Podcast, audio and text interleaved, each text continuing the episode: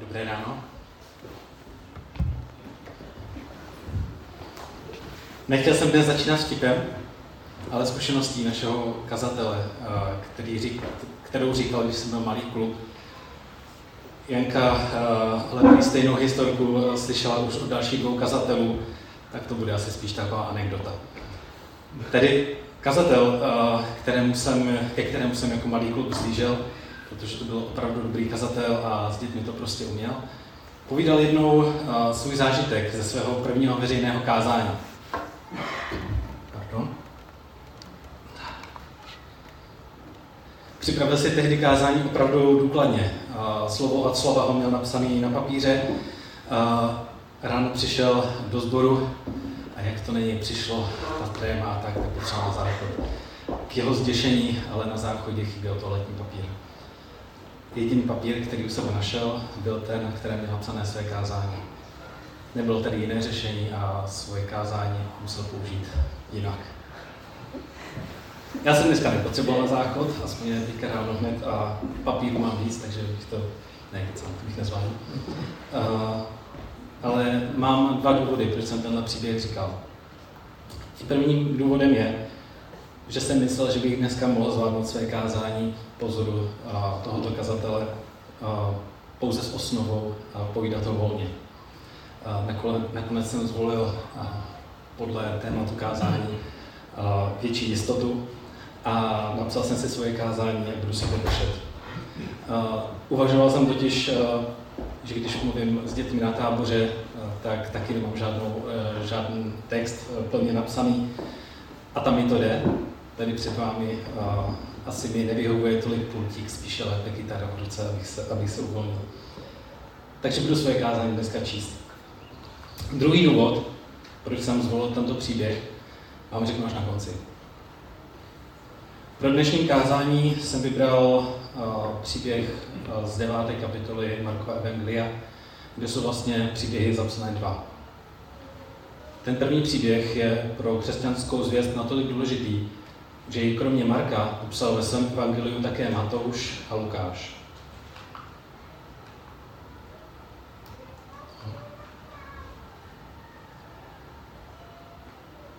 Proměnění nahoře. Ježíš bere v příběhu svý učedníky Jakuba, Jana a Petra nahoru, aby se společně modlili. Podle Lukášova vyprávění však v průběhu modliteb Jakub, Jan i Petr usnuli. Vzbudilo je, když se Ježíšova tvář proměnila a zjevili se další dva muži, kteří s ním hovořili. Šlo o Mojžíše a Eliáše. Podobně jako při Ježíšově křtu, i tady se z nebe ozval hlas. Toto je můj milovaný syn, toho poslouchejte. Načež oba velikáni židovského náboženství zmizeli a zůstali s ním, s Ježíšem, učeníci opět sami. Tento příběh si zaslouží daleko víc výkladů, než kolik mu budu dnes věnovat já. Šlo nicméně o zcela zásadní zjevení, kdy Bůh před, Ježi, před učedníky vyvýšil Ježíše nad uh, zákon i nad proroky. Když napíšete do Google hora promění, vyskočí na vás takovýto obrázek. Jde o výřez jedné uh, z nejlepších maleb uh, italského malíře a architekta Rafaela Santiho. Ano, je to ten, podle kterého je pojmenovan jeden z želvů ninja. Aspoň to už vím, já jsem to předtím nevěděl. Uh, nicméně, uh, tento obraz, jak ho vidíte, není celý.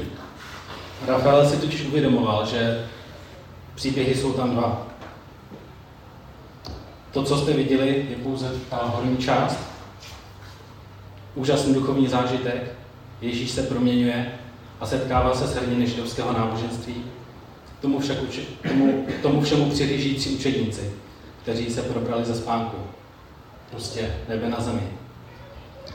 Bůh promlouvá, dějiny světa začínají dávat smysl. Ale dole v údolí zatím procházejí učedníci velmi těžkými chvílemi neúspěchu, krizí víry, lidského utrpení a ostré teologické argumentace. Pojďme se tedy podívat na druhou část příběhu, kterou Rafael zachytil dole. Čtu z Markova Evangelia 9. kapitola 14. až 29. verš. Když potom přišel k učeníkům, uviděl kolem nich spoustu lidí a znáce písma, jak se s nimi dohadují. Jakmile ho všichni v zástupu spatřili, byli ohromeni. Běželi k němu a zdravili ho. Proč se s nimi dohadujete? zeptal se Ježíš. Mistře, odpověděl mu jeden ze zástupů. Přivedl jsem k tobě svého syna, který má němého ducha. Kdy se ho, kdykoliv se ho zmocní, trhá jim a on má pěnu u úst, skřípe zuby a celý stuhne. Řekl jsem tvým učedníkům, ať toho ducha vyženou, ale nedokázali to.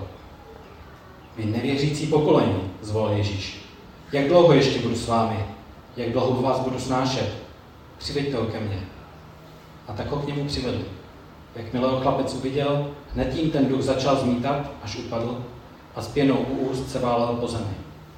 Ježíš se zeptal jeho otce, jak dlouho se mu to děje? Od dětství, pověděl. Často s ním házel do ohně a do vody, aby ho zahubil.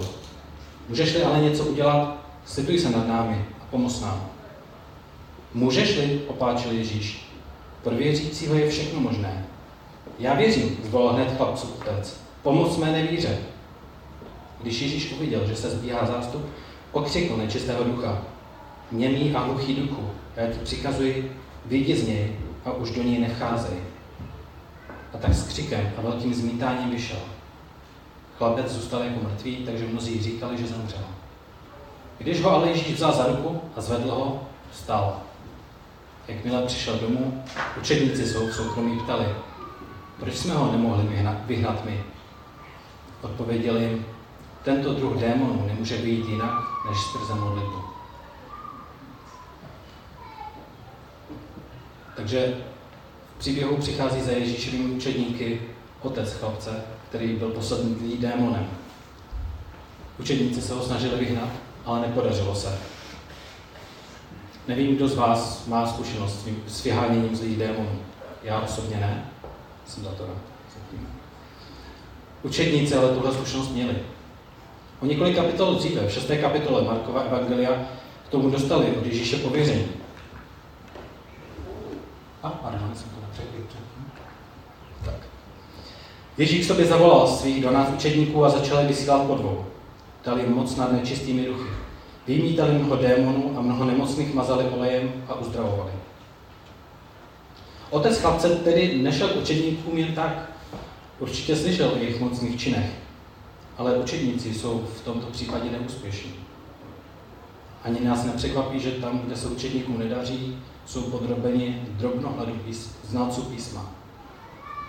Neúspěch je tady jako rozbuška pro hlubokou, hlubokou teologickou diskuzi. Rozbor neúspěchu, obvinování z hereze, klamné naděje. A do toho okamžiku vstupuje na scénu Ježíš, který se vrací spolu s Petrem, Jakubem a Janem z hory promění.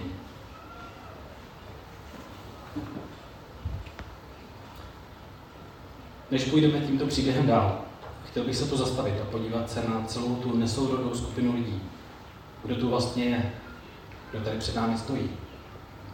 Kromě Ježíše tady vidíme tři učedníky, kteří byli ještě před chvílí hlavou v oblacích a nyní přicházejí dolů, aby se opět vrátili nohama na zem. Dále jsou to učeníci v údolí, ti, kteří mají už mnohé zkušenosti víry za sebou a teď zápasí. Nejprve šlo o duchovní boj, ale teď už je to obyčejná hádka. Těmto učeníkům musel příchod Ježíše v tu chvíli připadat jako vysvobození. Jejich moc totiž pramenila z jeho pověření. Jejich neúspěch vyvolával velký otazník nad mocí Ježíše, také nad jeho důvěryhodností. A pak tu máme celý zástup dalších lidí. Náhodní kolem jdoucí, zvědaví na zázrak, ale místo toho sledují teologickou hádku o zmocnění k vyhánění démonů. Tohle není sice takové vzduše jako zázrak, ale i o tom si budou moct druhý den na trhu popovídat se sousedy. Možná v tom davu bylo víc těch, kteří přišli s nadějí na pomoc. Jak čteme v evangelích, nebývalo výjimkou, že nemocných a posedlých přicházelo více. Možná jen čekají, jestli budou učedníci úspěšní, aby pak také přišli s důvěrou v uzdravení. Zvláštně skupinou zástupů jsou znáci písma. Ti, kteří mají v teologii jasno a nebojí se to dát ostatním jasně najevo. Ani nás nepřekvapuje, že jsou to. Činnost Ježíše i jeho učedníků byla pod jejich drobnohledem. Chlapcův otec přichází za učedníky s nadějí na pomoc. A zde vidím jeden velmi zajímavý moment. Proč to otec s dítětem stojí mezi učedníky, když tvrdí, že přivedl chlapce k Ježíši? Odpovědí je, že Ježíšovi učedníci jsou ve světě jeho zástupci. Poslední postava, která, kterou jsem zatím nezmínil, je syn, posedlý chlapec. Může se zdát, že jde jen o vedlejší postavu. A mnozí vykládači to tak říkají. Ale jistě tomu tak nebylo v uh, očích Otce a určitě ne v očích samotného Ježíše. Vždyť jeho uzdravení, jak se ukážeme za chvíli, nepramenilo z toho ukázat svou moc, ale ze soucitu, který měl k Otci a k jeho synu. A teď otázka na každého z nás. Kde se vidíte v tomhle příběhu? Jsi následovník Ježíše, který s ním prožívá úžasné duchovní zážitky kde jsi ve výšinách? V tom případě nepochybuj, že tě Ježíš povede v životě také dolů, do údolí utrpení a zápasu. Nebo jsi jako Ježíšův následovník, snažíš se ze všech sil bojovat? Víš, že jsi v životě vybojoval, vybojoval mnohé duchovní bitvy. Cítíš svou odpovědnost vůči ztraceným ovečkám ale najednou se to topíš v bezmoci, teologických argumentech, intrikách nebo hádkách. Vyhlížíš Ježíšův příchod jako jedinou odpověď, kterou můžeš poskytnout. Možná tady mezi námi je někdo, kdo se přišel úplně náhodou. Koho zaujala venku cedule s nápisem bohoslužba nebo dobrá hudba. Ať už slyšíš o Ježíši poprvé, nebo ho už nějakou dobu hledáš, tady v církvi jsi na správném místě. Tady ho můžeš poznat. Snad nebudeš moc zklamaný, když se nesetkáš s s Ježíšem, ale s obyčejnými lidmi, kteří zápasí ve svých každodenních životech a také mnohdy selhávají. Ve všech těch zápasech se snažíme svými životy ukazovat ale na Ježíše a doufáme, že i vy se s ním budete moci usetkat osobně. Nevím, jestli se tu někdo cítí v roli znalců zákona, Většinou je to role, do které nechceme. A pokud v ní jsme, pak si jistě neuvědomujeme. Je tu někdo, kdo se vidí v pozici Otce? Dovedlo tě tvé hledání Ježíše mezi nás? Možná si bezmocný, zpraven a hledáš u něj východisko.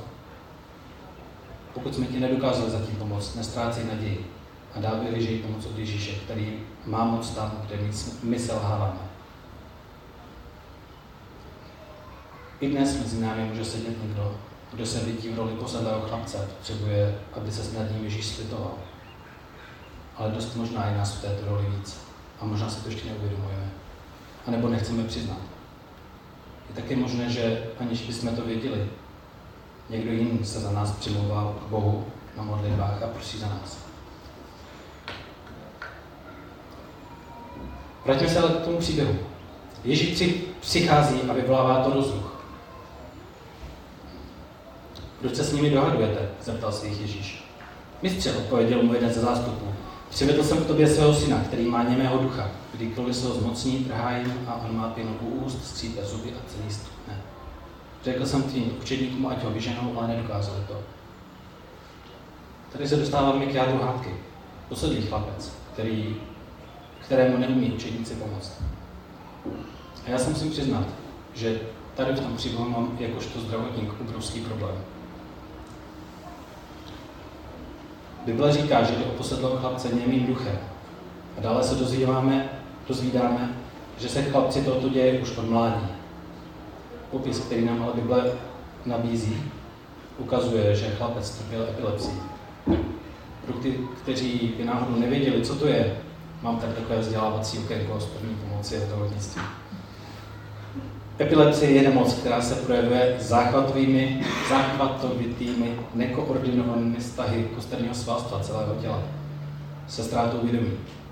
Pacient při takovém záchvatu stuhne, má svalové záškuby, přestává dýchat. Může přitom skřípat zuby, z pusy mu mohou vytekat sliny, nebo se mu může objevit v ústech pěna. Při typickém průběhu takovýto stav trvá několik minut, načež v důsledku nedostatku kyslíku v mozku dojde k prohloubení bezvědomí, ztrátě svalového tonu a na, několika, na několik minut pacient přichází, po několika minutách pacient opět přichází k vědomí. Je přitom běžné, že pacienti touto nemocí trpí již od útlého dětství. Při výuce první pomoci eh, se doporučuje chránit postiženého před zraněním a odstranit z jeho okolí nebezpečné předměty, což je v souladu s tím, co dál popisuje otec. Často s ním házel do ohně a do vody, aby ho zahubil. Z medicínského hlediska šlo tedy pravděpodobně o epilepsii. Bible to ale říká, že byl chlapec poslední němým duchem. Co si s tím mám já jako zdravotník počít? A nebo možná ještě dál. Jak se obecně vypořádat s nesouladem mezi biblickým popisem událostí a s poznáním vědy? Nabízí se tu dva pohledy na možný výklad takových míst. Na jedné straně je možné brát Bibli do slova. A pokud někde vznikne nesoulad mezi Biblí a vědou, pak se najdou buď to dobré argumenty, proč to nesedí, nebo se prostě argumenty ignorují. Pokud tedy Bible říká, že byl chlapec posedlý, tak nemá smysl se dál bavit o alternativách, prostě je to tak. Tečka. Někomu by se mohlo zdát, že tento výklad je dávno překonaný, že takto dnes lidé už neuvažují. Ale není tomu tak. Jsou stále skupiny lidí, kteří uh, si jsou naprosto, naprosto jistí tím, že země je placatá, protože je to tak popsané v jednom místě v Bibli. To je možná extrémní příklad, ale vzpomínám si na kamaráda, kterého zaujala astronomie.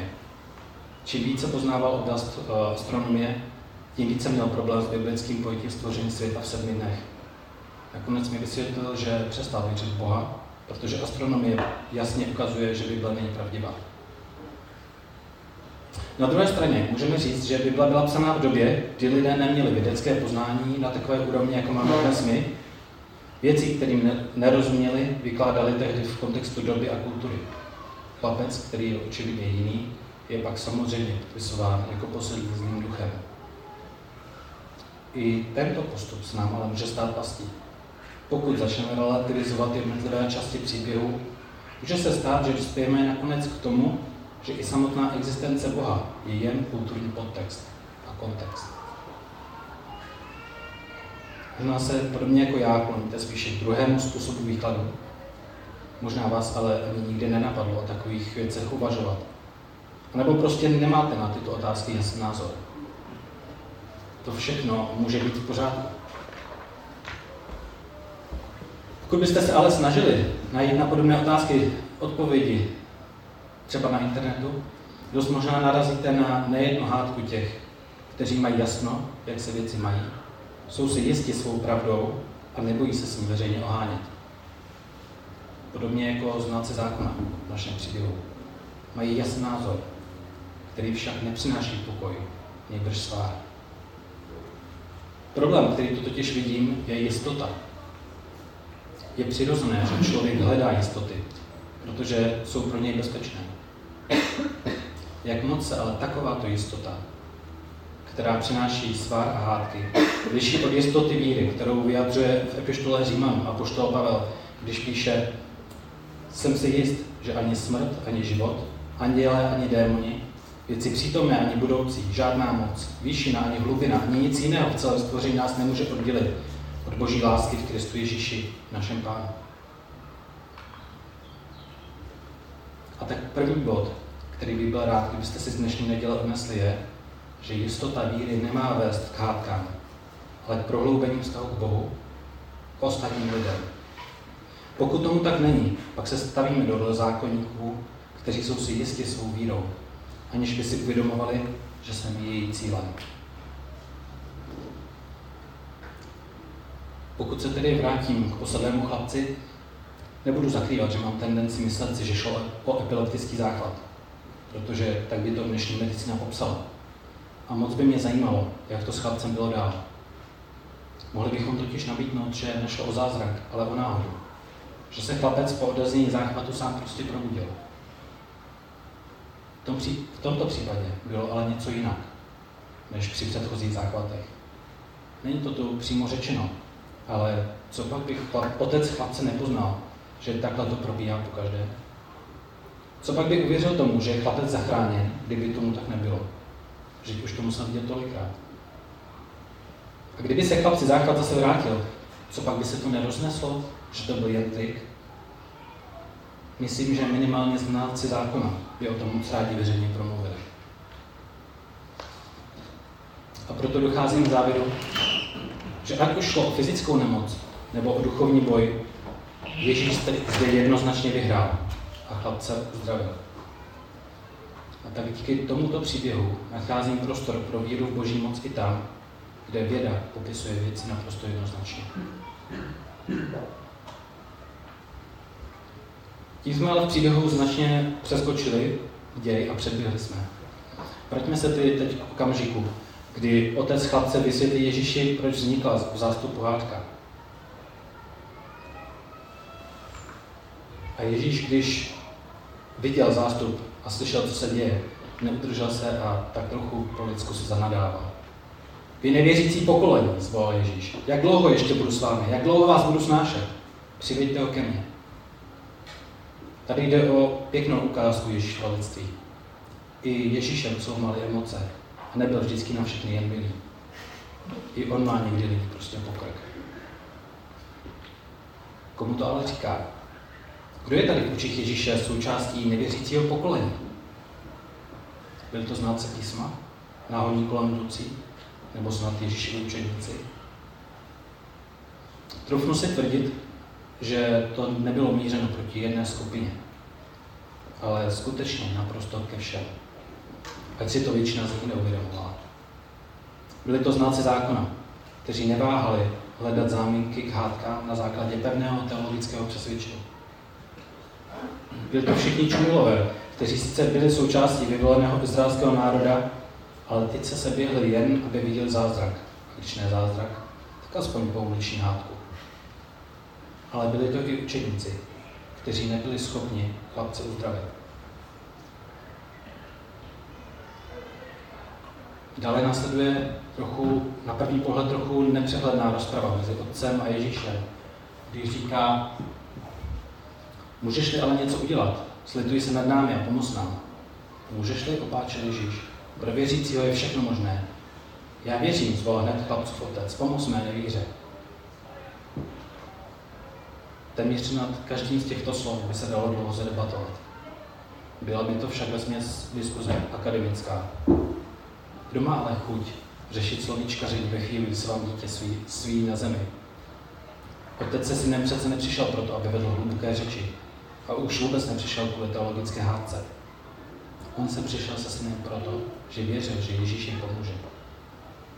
A když nedokázal pomoct učeníci, skládá své naděje v Ježíše. Přičemž si ve svém zoufalství plně uvědomuje, že svou nedokonalou vírou nic nezmůže. Otec tedy nejen svého syna, ale i svou vlastní víru svěřuje do rukou Ježíše.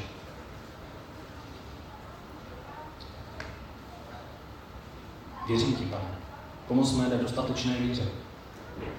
Nevím, jestli jste se někdy takto modlili, ale pro mě je to snad nejsilnější ze všech modlitev, které v, ne, které v Biblii zaznamenáváme, jsou zaznamenané. Je to modlitba plná zoufalství a zároveň naděje. V těchto slovech si uvědomuji, že sám ze své vlastní víry nezmůžu nic, ale Bůh může skrze mou nedokonalou víru dělat zázraky. Když jsem začal s přípravami na toto kázání, přišla za mnou lotka s otázkou, kdybychom měli dokonalou víru, děli by se zázraky? Ve světle tohoto příběhu je moje odpověď ne. Zázraky se dějí tam, kde si člověk uvědomuje svou nedostatečnost a nedokonalou víru a tak se splně, plně spoléhá na Boží moc. Ježíš tedy pohrozil nečistému duchu, který z chlapce vyšel. Happy end. Ty aspoň pro otce a pro jeho syna. Pro učetníky to byla obrovská zkušenost, kterou nechápali potřebovali ji teprve zpracovat. Jakmile přišel domů, učeníci se ho soukromí ptali, proč jsme ho my nemohli vyhnat. Odpověděl jim, tento druh démonů nemůže být jinak než skrze modlitbu. Tato Ježíšova slova jsou v různých překladech přeložena různě. Někde se mluví o tomto rodě, jinde o tomto duchu, jinde o druhu démonu. Odpověď, Ježíšova odpověď není jednoduchá na výklad. Co tím Ježíš myslel, že tento druh, duch nebo rod nemůže být jinak než modlitbou? Bylo smyslem Ježíšovy odpovědi poradit učedníkům, jak správně vyhánět démony? V kontextu celé kapitoly usuzuje, že Ježíšovi zde nešlo o to dát návod na exorcismus. V celém příběhu jde totiž o víru. Otec přichází za Ježíšem s nedokonalou vírou. Jaká je ale víra učedníků? Učedníci získali díky svým zkušenostem víry jistotu, která se jim stala pastí. Protože kde je jistota, tam nebývá prostor pro víru. Jsem přesvědčen, že Ježíšova odpověď tedy nesměřuje k tomu, jak vyhánět démony.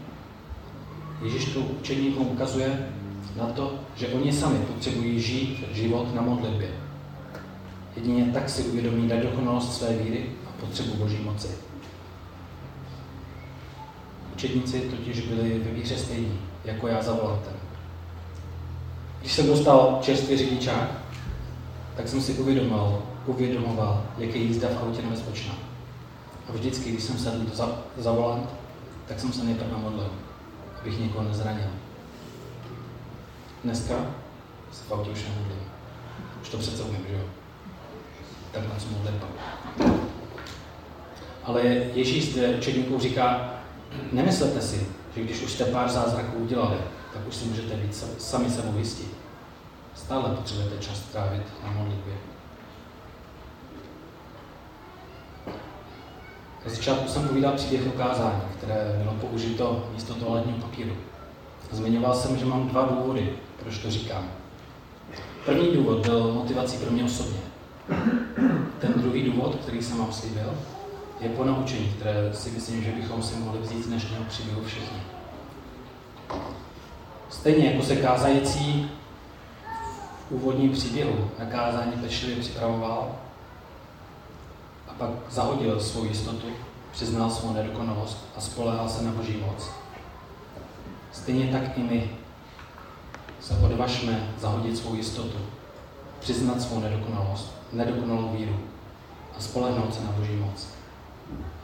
A je tady jedno, jestli jsme těmi učedníky, kteří přichází z hory, nebo těmi učedníky, kteří zápasí. Je jedno, jestli jsme zástupem, který jen přihlíží, nebo jestli jsme zákonníky, otcem nebo chlapcem. Odvažme se zahodit svou jistotu, přiznat svou nedokonalou víru a spolehnout se na Boží moc. Budu se modlit. Pane, přiznávám, že ve svých životech často spolíhám na sebe. Přiznávám, že naše schopnosti a víra ale nejsou takové, abych, abychom na ně mohli spolehat. Ty jsi ten, kdo má moc, kdo nám ji dal a ten, na koho se můžeme spolehat. Prosím to každého z nás, abychom tě mohli poznat, abychom